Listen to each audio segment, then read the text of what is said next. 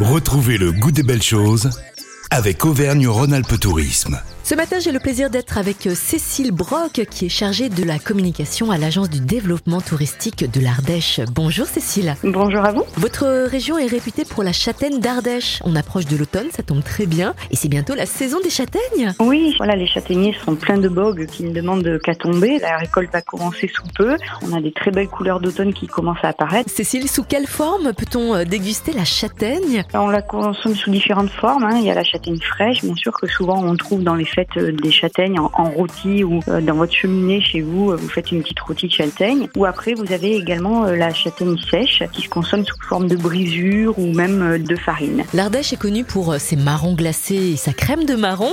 Comment est-ce qu'on peut aussi cuisiner la châtaigne, Cécile? Alors la châtaigne, on la trouve sous plein de formes. hein. On peut la consommer de l'apéritif au dessert. Vous avez des liqueurs de châtaigne. Vous pouvez faire un petit foie gras à base de châtaigne, mais aussi un gâteau, euh, par exemple un moelleux à la châtaigne. Alors ça, c'est vraiment délicieux. Je le conseille vraiment vivement et, et la recette est en plus très très simple. Et y aura-t-il des événements autour de la châtaigne en Ardèche? Chaque année, nous avons euh, ce qu'on appelle les castagnades, donc ce sont les fêtes de la châtaigne. Ça se déroule donc de début octobre à mi-novembre. Cette année, ça sera donc du 10 octobre au 8 novembre. Et tous les week-ends, ça se passe dans un village différent du parc naturel régional des Monts d'Ardèche. Et c'est vraiment une vraie fête pendant euh, les week-ends. Vous avez un marché de producteurs, vous avez des artisans autour du bois de châtaignier, vous avez des randonnées euh, qui sont proposées dans les châtaigneraies, et puis vous avez les restaurateurs qui proposent des menus. Cécile, merci beaucoup. Merci à vous. Et je rappelle que vous pourrez bien sûr réécouter ce programme en podcast.